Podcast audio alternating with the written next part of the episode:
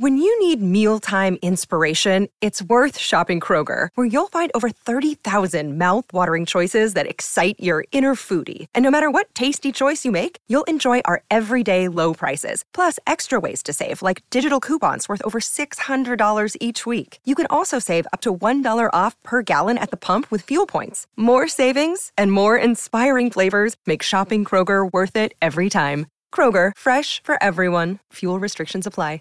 The Windy City bringing in Ryan Dempster today. Everybody loves Demp, the Off the Mound podcast, doing great work with the Marquee Sports Network, MLB Network. Love seeing Ryan Dempster on my TV screen, on my internet, in my earbuds on his podcast. Uh, Ryan Dempster has always been awesome. And I always think back to 2008 and that Cubs team with Kosuke Fukudome and Derrek Lee. What a credit to the organization on the field, off the field, and always fun to talk to. I think you really enjoyed this one. Ryan Dempster right now on The Windy. Our heroes wear pinstripes, heroes in blue. Give us the chance to feel like heroes too. Forever we should lose, we know someday we'll go all the way. Yeah, someday we'll go all the way. It is awesome to have Ryan Dempster with us today, the former Marlin Red, of course, Cub on the 2013 Boston Red Sox that won a World Series, and now the Off the Mound podcast slash video entertainment slash Marquee Sports Network. Ryan Dempster, I think you were meant for this all along, weren't you? I don't know. I guess I've been uh, having a little bit of fun and um, you know try to stay busy as I give up the uh, the dream of being a baseball player. You know, and Father Time caught on, and so now it's on to other things. I, I am. I'm having a blast, and I enjoy baseball uh, a lot, and the stories behind it all, and it's it's been a lot of fun doing the off the mound stuff, doing the analyst stuff, calling some games. So I'm definitely having a blast. I'm guessing you enjoy off the mound more than the game analyst stuff, or is that wrong? No, no, for sure. I, I, I like calling the games a lot. That's a lot of fun, and and I dig that. But uh, um, you know, the off the mound stuff is what it's all about for me. And you know, look forward to the day where we can hopefully be, you know, in a live theater again and be able to bring that atmosphere. And it's so much fun. We've we've had great nights doing it. Um, whether that's at Innings Fest down in Arizona or fundraisers we've done in Chicago, the amount of laughs that we shared, these guys tell these great stories and share them with the with the fans out there. It's it's just been a ton a ton of fun, and the reason I got into it all, and look forward to one day getting back there again. But enjoying doing the mounts for Marquee right now, and and having those and um, highlighting some of these guys of of who they are and not just what they do. It's pretty cool. I mean, you've had pretty much everybody on there. It seems like they actually want to do it. I think it's almost weird in the pandemic that people are looking for connection. Does that feel right to you? Yeah, I think so. I mean, I, I think if we can if we can have a connection and if we can have uh, an opportunity to um, highlight something positive in what's a very negative world right now um, and, and a depressing world uh, at times, which I totally understand. I get it's not easy on anybody. People have been losing jobs and being, you know, the, the threat of getting sick or family members that you know have got sick or yourself. So it, it's just been a really, really tough time on everybody. And all I try to do is just give a little bit of uh, something that they can laugh at or smile at or enjoy for that moment. And if we can collectively have as many of those um, kind of moments during the day, then hopefully we're all just a little bit better off on the other side of all this. Because, you know, we can talk about all the physical issues, the mental health of everybody after after this pandemic is going to be, you know, it's going to be something that we important, really, really important that we all um, learn to help each other and get through because it's it's not going to end just when this ends. No question. I was going through your Twitter, by the way, and a lot of people writing at you here. Like one, uh, somebody, I must admit, I like these off the mound with Ryan Dempster. Like somebody's just like being forced to admit it. Like they don't, they don't want to say that they like the show.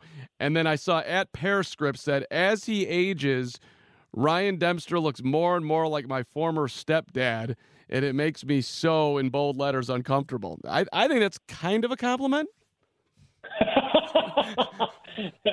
uh, yeah, yeah, I guess. I guess that's a compliment. Um, uh, I'm hoping that's because uh, maybe that stepdad was, you know, semi-attractive. Uh, maybe when you close your eyes. That's what so, I'm hearing. Um, yeah, always interesting to see the the comments in a uh, in a Twitter um, grab, you know, because you never know where they're coming from or what context, and it's a lot of fun to be honest with you. You know, if you if you treat it the right way, you can get you can get pretty upset when you read them, or you can just take them with a grain of salt and have some fun with them. Yeah, and I was I was reading a Forbes piece on you, and I guess it was an incident with Jacque Jones and a fan, and he's screaming at Jacque Jones, and Jacque's getting pissed, and you kind of jumped in there and made it a little bit more friendly slash able to laugh at it. I think Twitter's almost like the same thing. Like a fan in the stands feels anonymous. Uh, somebody on Twitter post, they feel like they could say whatever you want. And then getting to the mental health side of it, how do I want to let this bounce off me or penetrate me to the point that I'm really bothered and maybe I get out of my game and, and my life just became a lot less fun?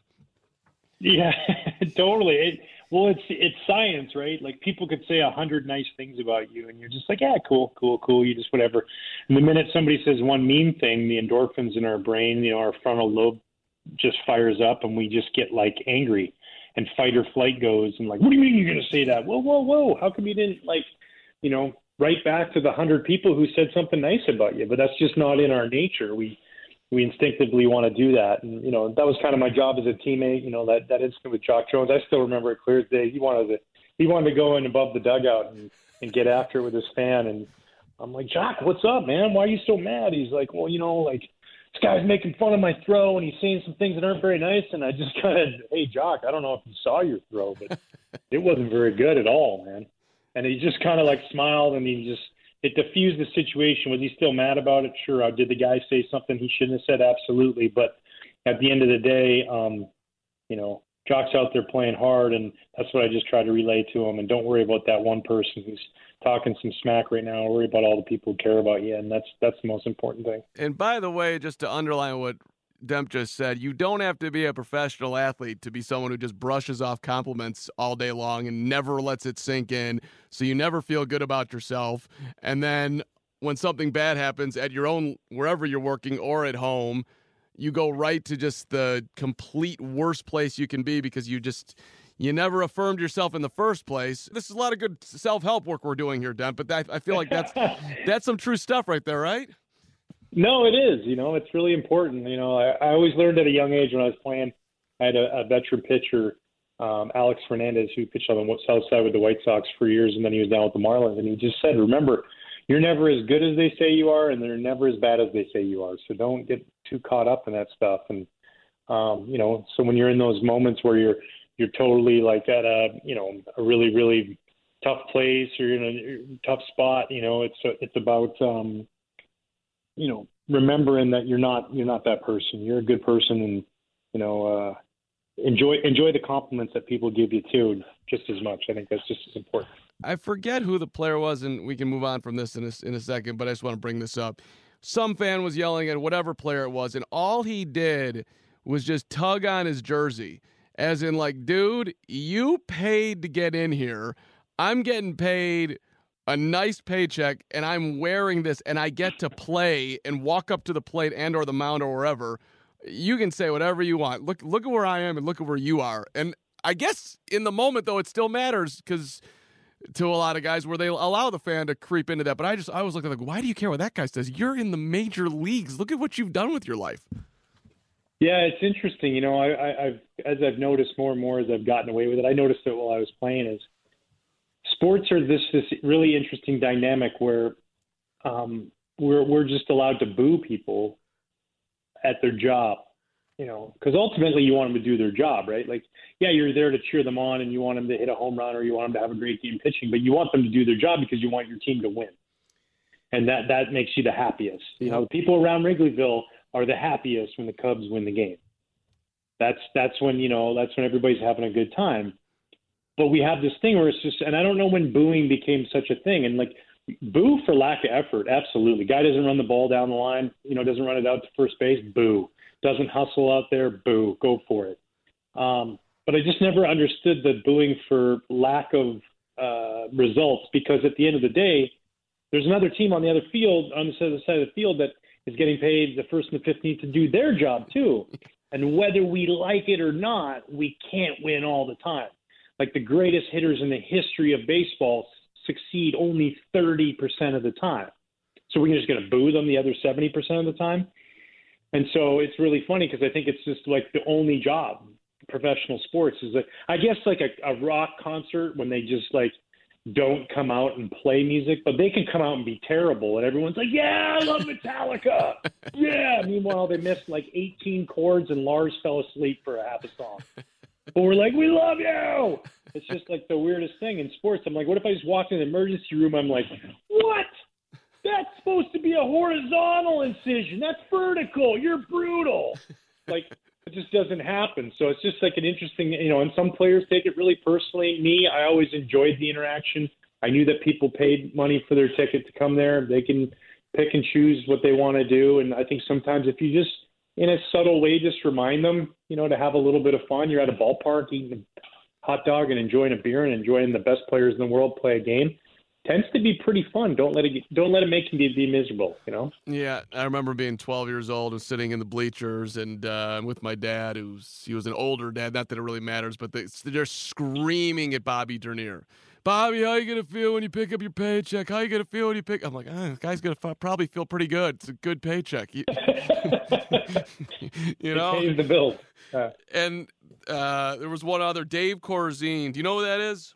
He Dave Corzine. So no. he, he so he was a slow. I don't want to be into stereotypes here, but he was a slow white, can't jump center who played at DePaul and he played for the Bulls. And the Bulls traded Artis Gilmore, who's like still the best center that ever played for the Bulls, for this guy. It was a terrible trade. And Corzine was just getting killed. And when Jordan got here, he actually saved him because he made him a better player. But anyway, the point is that the guy behind me with my dad is just screaming, Corzine, you stink. Corzine, you stink. Corzine, you stink. The whole game.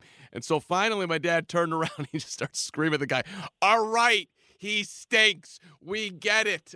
like, how many more? T- like, how many times can you sit there and say it um, until you feel good? But that, you know, people, I don't know, a lot of things going on in people's lives. So yeah, I, there's a, there's a good, there's got to be, they got to have good, you know, you got to have some good like come with it. Like do some research. If you're going to go and your ambition to go to the game that day is to, to get on a guy, whether it's an opposing player, dig in a little bit. You know, find out where he went to high school. You know, find out who his first girlfriend was, and like let's let's have some fun with it. But like don't don't just come with the you stink, you suck. Like we don't hear that. That's just like boring. You know. Like I remember Kevin Millar, uh, uh, my my former teammate, now the host of Intentional Talk, super funny guy, always interacting with the fans. And we were in Tampa, and this guy's just like, Millar, is that a real donut on the bat? Look at your body. You're an embarrassment. what is that? Is that a frosted donut? You know, and he just turned around. And He goes, "You win. That's a, that's good. See, now you're coming with it." And uh, like just the fact that he acknowledged the fact that this fan dug a little bit and had some fun with it. It was really, really, you know, that that's where it gets fun. And as long as you keep the expletives out, and you know, there's kids in the ballpark. We don't need any cussing. We don't need anything like that have some fun with it. It's all all a good time. Do you believe that the energy in the crowd matters? Because now I'm going to bring up a slightly painful moment here. In 2008, you guys are in the playoffs against the Dodgers. You're on the mound in game one. You're up two zip. You give up a grand slam to James Loney. It's 4 2. And I swear the ballpark went to like – the Cubs will never win another game again. We might as well leave. Meanwhile, it's a two run game in the fifth inning in game one of the series. But I think it was the next game that all four guys in the infield made an error. Cubs fans make it more difficult to play in Chicago just because they haven't won forever. Like, I never believed in curses, but I did think there was more pressure to play in Chicago because of the history. Yeah, I mean, I definitely felt that when I when I got pulled out of the game. Trust me, I, I if I could have a start back in my career, that's the one I wish I could have back. I gave the Dodgers way too much credit. I walked too many guys. I was trying to be perfect. Meanwhile, my stuff was funny and good um, to throw it over the plate, and you know the foul tip just just misses uh, Soto catching it, and then the grand slam, and you know you come out of that game, and and I I, I literally thought it was ten two or something. The way how quiet it was, and even within our own dugout, it permeated through our dugout. Right um, you're right. It became very heavy. You know, like it's it was just heavy energy, and um, and you know, thankfully uh, we were able to to get back there in 2015, 2016. I felt like after the Cubs beat the Cardinals in 2015 that that kind of went away because I felt like even like in Game Five of the World Series that year um, when Lester came out and pitched and you know, here you are down 3 1. I felt like it was good energy again. It was almost like, oh, we can do this. We can win a series. We can beat somebody.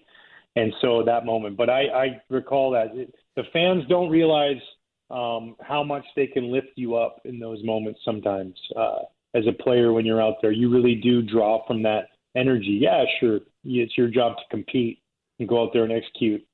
But when you're feeling a little, little down, a little lethargic, when you can draw off the energy of the crowd like that, it's it's pretty pretty special, and that's why there's a reason they call it home field advantage because those are your fans lifting you up, and and that's why you know when you're out there playing, you're playing for not just your teammates and and you know your your, your buddies on there. You're playing for the fans too because you're all in it together.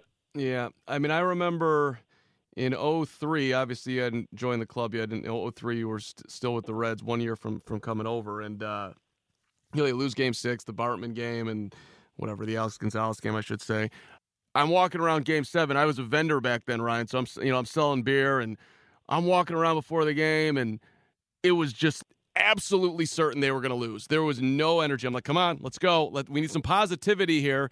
And then Cabrera hits the home run in the in the first inning, and it's three nothing. And people are screaming for beer. I'm like, dude, you need to shut up right now. I cannot focus right now on your beverage needs. This is this is death. And then Kerry hits the home run, and the place went bananas. Uh, one of the greatest moments I've ever seen in in, in Wrigley. Uh, which, by the way, that brings to me to. Uh, I like pitchers hitting Ryan Dempster. Why why can't why why do we got to get rid of that? Some of the greatest moments in the game at Wrigley Field specifically, Sutcliffe in 84, Kerry in 03. Can we not have pitchers hitting? Like I know they're most likely going to strike out or whatever, but didn't you enjoy it yourself? I did. I loved it. I thought it was part of being a well-rounded pitcher. Get your bunts down, you know, grind out in that bat. Have a five or six pitch at bat. If you do that three times in a game, that's one less inning pitch for the pitcher out there. Um, you know, was it always pretty? No, but like, wasn't always pretty when you face Randy Johnson for anybody on the team, let alone the pitcher. Right. You know, so like, you know, if you could be able to handle the bat and swing the bats, it, it paid off. Look at, you know, all the way back to the 2015 16 Cubs when you have guys like Jake Arrieta taking Madison Bumgarner deep in the playoffs, you know, or Kyle Hendricks coming up with a big base hit against the Dodgers to draw, drive in some runs. Like, those are moments that it showed the hard work, the, the all around hard work are you going to go out there and hit 300 like Zambrano every year? Probably not. Um, but you're you're setting yourself apart from the other pitchers. You know, every time you get a sacrifice bunt down, you're putting a runner in scoring position, and you're getting the chance to win the game. You know, and things have changed. It's all about the three true outcomes now. Um, but are the results any better? It's not like we're winning games 15 to 12 now or 20 to 18. The scores are still the same. We're just getting there with way more strikeouts, way more walks, and sure more home runs. But I love the creative aspect of it. I love the pitcher who could hit and run or slash and be able to read the play. It was about being athletic and and being able to be a well-rounded field your position, you know, get the bunts down, grind out in that bat. And so, yeah, I I'm not a fan. I adapt to the times. I understand it's going forward, so it is what it is. Um, it creates some more jobs for some guys, but um, I really, really am going to miss the fact that there's pitchers in there hitting and I really, really enjoyed it when I was pitching and I was grinding and grinding, and then all of a sudden the pitcher came up and I could finally get somebody out. That was always nice too. yes, from the on the mound standpoint, that sure, it's like okay, here's a little breather. I just wanted to underline, uh, you know, Jon Lester came over here and he hadn't hit, and you could just see, and I'm not watching behind the scenes, but like every time he's coming up over there, it's like this guy is clearly working on it. He's getting better and better. They're more quality at bats. Eventually, he's going to take one of these guys deep, and he ended up doing it. Like you could tell that he actually cared. I mean, that was a like that's a pro right there. Yeah, no, and and that's exactly it. A pro, like you know, you can either choose to just say, oh, I can't hit, and that's just how it is, and just focus on pitching. But like, you have tons of free time as a as a starter, especially time to go to the cage, time to work on getting bunts down, um, time to sit there and and figure out how to come up with a big hit. And you know, I had I had a, a pitcher, a guy tell me one time. He said, you know, if you look at your sacrifice bunts and then look at your win total at the end of the year, they're right around the same number. They're pretty close. And I started to look. I'm like, wow, man, one 17 games had 19 sac bunts. Won 15 games had 15 sac bunts. Like there's a correlation there to you putting your team in the best position to be able to score a run. Now you get a run, you get the sack bunt down in the fourth inning. That run scores. Now it's a tie game. Now all of a sudden in the seventh inning with you know first and second none out, and you're dealing. Your manager might be like, I'm just going to let him get the bunt down and let my best pitcher on the team, who's you know just going out there and dominating right now, keep dominating. You know, Lou Piniella said the other day, every time you go to the bullpen, every time a manager walks out there, when a pitcher's going really good and you walk out there and you make a change, there's the risk that something's going to go wrong. Yep. That things aren't going to be the way they are right now. And you know, we look at the numbers and we just think that they're going to happen. But why not let the starting pitching keep going if you can handle the bat? But times are changing, game's evolving, and then you have to adapt and evolve along with it. Ryan Dempster, Off the Mound podcast. Uh, ch- check him out on the Marquee Sports Network, MLB Network, all over the place. Uh, before you go here, let me just run through the team real quick. Number one, uh, do you think that Kris Bryant in the leadoff hole hurt him at all this year? No, I, I don't. I think he had a great spring training. I think he was prepared for it. I think he had great at bats early on, then he wasn't getting the results, and um, you know, hitting the ball hard or having like nine pitch at bats, and then you know, getting a nasty pitch from somebody and getting the punch out or making an out, and then all of a sudden, you know, he battles the, the little bit of the injury, and I think that probably has, uh, you know, more to do with it than anything else. And you know, it's the pandemic time; things are a little bit, uh, you know, different for everybody, and and I think, um, you know, mentally, you know, I don't know this personally, so I just get just became a dad. Like that's always a big step, and then you do that in the middle of a pandemic and all the things going on, and then you change. Um, you know, the way everything's done, and then you don't get off to the hot start. I mean, he could have a hot month, and next thing you know, he finishes hitting 300. That's just literally how it is. So, um, I think a healthy Kris Bryant out there batting anywhere in the lineup is is capable of of doing that, and I think batting leadoff, you know, he's just capable of putting up some huge numbers there too. It feels like and I get it that it's a lot of money or whatever, but it just it almost feels like he's been taken for granted. Like, oh yeah, no, we'll just get rid of KB, and it's like, well, hold on a second.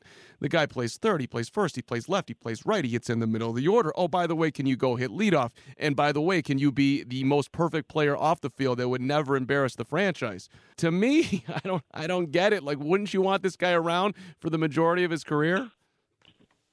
Yeah, I'm sure they do, and I'm sure he wants to, but you know, we know that there's there's two sides to everything, right? There's a there's multiple sides. There's agents and there's players trying to get the best contract they can get, and there's teams trying to manage payrolls and all of those things. So, but I, I couldn't agree with more with you. I think he set the bar just crazy high. You know, Golden Spikes winner, minor league player of the year, rookie of the year, MVP, World Series champion, doing it all and then he hits 280 with 30 or something, and we're like, "What happened to Kris Bryant?"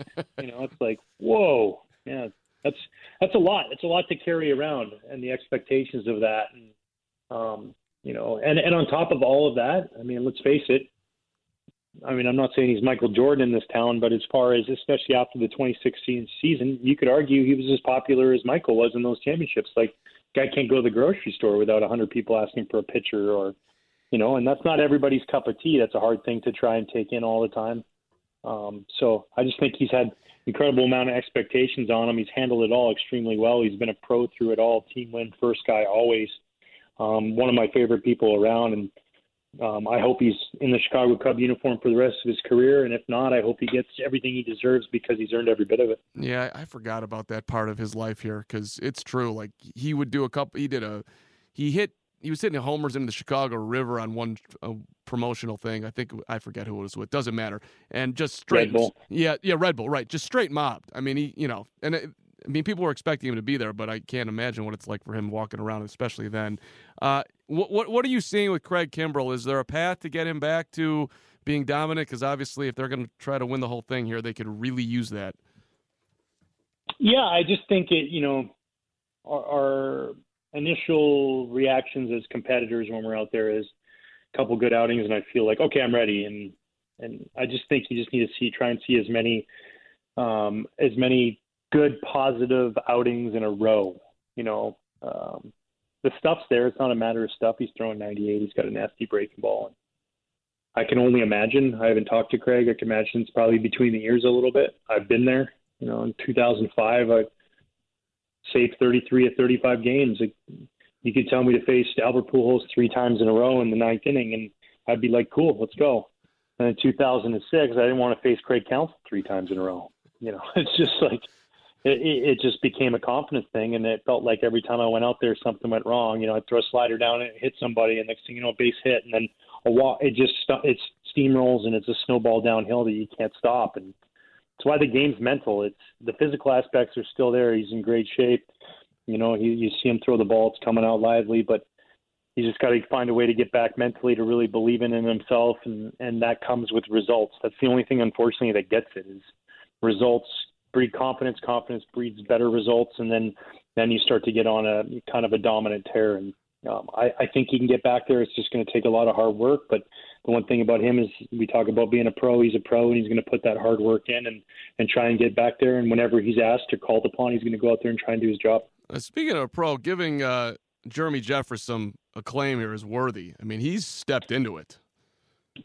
Hundred percent, and you know, signed as a guy that was you know, coming in without a guaranteed spot. And, um, you know, he just took the reins right away about being a, a leader to those young guys about how to go about his business in spring training. I watched him work, the determination from throwing a bullpen to PFPs, the energy that he brought um, wasn't that of a, a veteran pitcher, it was that of a young kid. I mean, he just on his toes every day, and, and guys feed off that. And then you have that down the bullpen to help a, a relatively green bullpen, you know, a bunch of guys that don't have a ton of years in or a ton of experience, and, and he's leading the way. And then on top of that, he's coming in and making big pitches in big situations, and um, a big reason why the Cubs are in first place. A huge pickup, and just a, a, a great dude and a great leader down the bullpen. Let's wrap up on this. I love Joe Maddon. I love David Ross. I don't think the Cubs win the World Series in 16 without Ross, and I don't, and I don't think they would have won it without Madden. And maybe it was time for Joe. I kept on hearing like it was too loosey goosey in there. They needed more accountability. Is that a true statement? Like that the teams sometimes do need that. Maybe Joe just let it get. I don't know, too easy just to come to the ballpark without accountability. Like I look at like hold on a second, these guys are pros. They have a lot of pride in performance. Is that why they came up short in 18 and 19. I'm curious, like the way you looked at that whole scene. Yeah, I don't know. I think everybody's got their own style, and how do you not show style, right? Win all those ball games, go to three NLCSs, and win a World Series. You know, and then that obviously that obviously worked too. And is there is there a comfort zone that guys start to fall into? Sure, we all get that. I think guys sign long term deals, they get comfortable I think guys get comfortable in a city and they think uh, what I did two years ago plays just as well today. And I think that's just human nature. So, um, you know, whether whether it was Joe or needing a new voice or whatever it is, I'm not quite sure. But I know that when Joe was here, I mean, he changed the franchise around for the good for the future forever, and and that's just a remarkable thing. So, you know, I, I think at the end of the day, you're you're grown men. You're asked to do a job. You know, uh, I don't I don't necessarily always need somebody to you know say come on. But if that was the case, or they felt like they needed to do that, then I I feel like they got the right guy in that. Rossi's an incredible communicator as well, and a, and a very big motivator. Um, and he and he takes from a lot of the things that that Joe did preach. You see that in his the way he goes about it out there, and he lets the guys be themselves. And um, if it means every once in a while he has to be hard on somebody that maybe you know needed it, and so be it. But um, I think how lucky are the Chicago Cubs that you have a Hall of Fame manager in Joe Maddon, and then you get to replace it with one of the best up and coming young managers in the game that'll be doing it for a long time, and David Ross is. It's pretty special, man. Pretty lucky. Not a lot of teams get a chance to, to have that. I am remembering correctly that you used to run the stairs before games. You'd be going up and down at Miller Park. Oh God, man! All of them, all around the league. I, their Qualcomm was the worst. you know that that thing was just massive. Took me like over an hour to do. Um, the only nice part it was San Diego, so it was usually 72 degrees every single day. Um, but just like steep, steep stairs. And Ted Lilly and I one time, Ted after batting practice said, "Demper, let's go. Grab grab your running shoes, shorts, t-shirt, let's go." And I was like, didn't know where we were going. Hopped in his car. We drove to Soldier Field after batting practice parked right at an elevator, took the elevator to the top bowl and ran stairs at Soldier Field, got back in the car and made it back for first pitch. That was pretty cool. Oh my god. Have you told that story before? That's No. That was pretty awesome. Did you do I the thought he was taking me like on a nice dinner date. I'm like, this is cool. Where are we going? You know, are we there yet? Are we there yet? What is it? Do I can I open my eyes? He's like, yeah, I never told you to close your eyes, you idiot. Let's go. So. Did you do the whole bowl, like both sides? Was that protocol? How would you do it? No, we could not. No, that was that's reserved for I don't know the likes of Jerry Rice. Maybe I don't know. That was way too much. Um, that you need a pack of lunch and a dinner if you're going to do that whole bowl. To, you know, getting up to the top and just realizing how steep all the way down it is. I'm like, no wonder guys bring a catheter up here for Bears games. I wouldn't want to walk down here to go to the bathroom. it's, know, it's get back to the vending. That was a tough place to vend, man. That thing was steep as hell, and you had lunatics every which way. Like, one of you is going to throw me off of here. You've had 17 uh, Miller uh, Miller Lites. this is, I don't feel the least bit safe. Hey, Dem, awesome uh, to talk to you. I, I, really appreciate the time. I know you're a busy dude. And uh, hey, best of luck at Marquee with Off the Mound and everything else you're doing. I know Cub fans are loving it. I'm loving it. So uh, keep rolling, man. And, and uh, yeah, thanks for spending time today with the Windy City and uh, Fansided. Absolutely, Mark. I really appreciate it, man. Thanks for having me on. Go Cubbies. Presented by T Mobile, the official wireless partner of Audacy Sports. With an awesome network and great savings, there's never been a better time to join T Mobile. Visit your neighborhood store to make the switch today.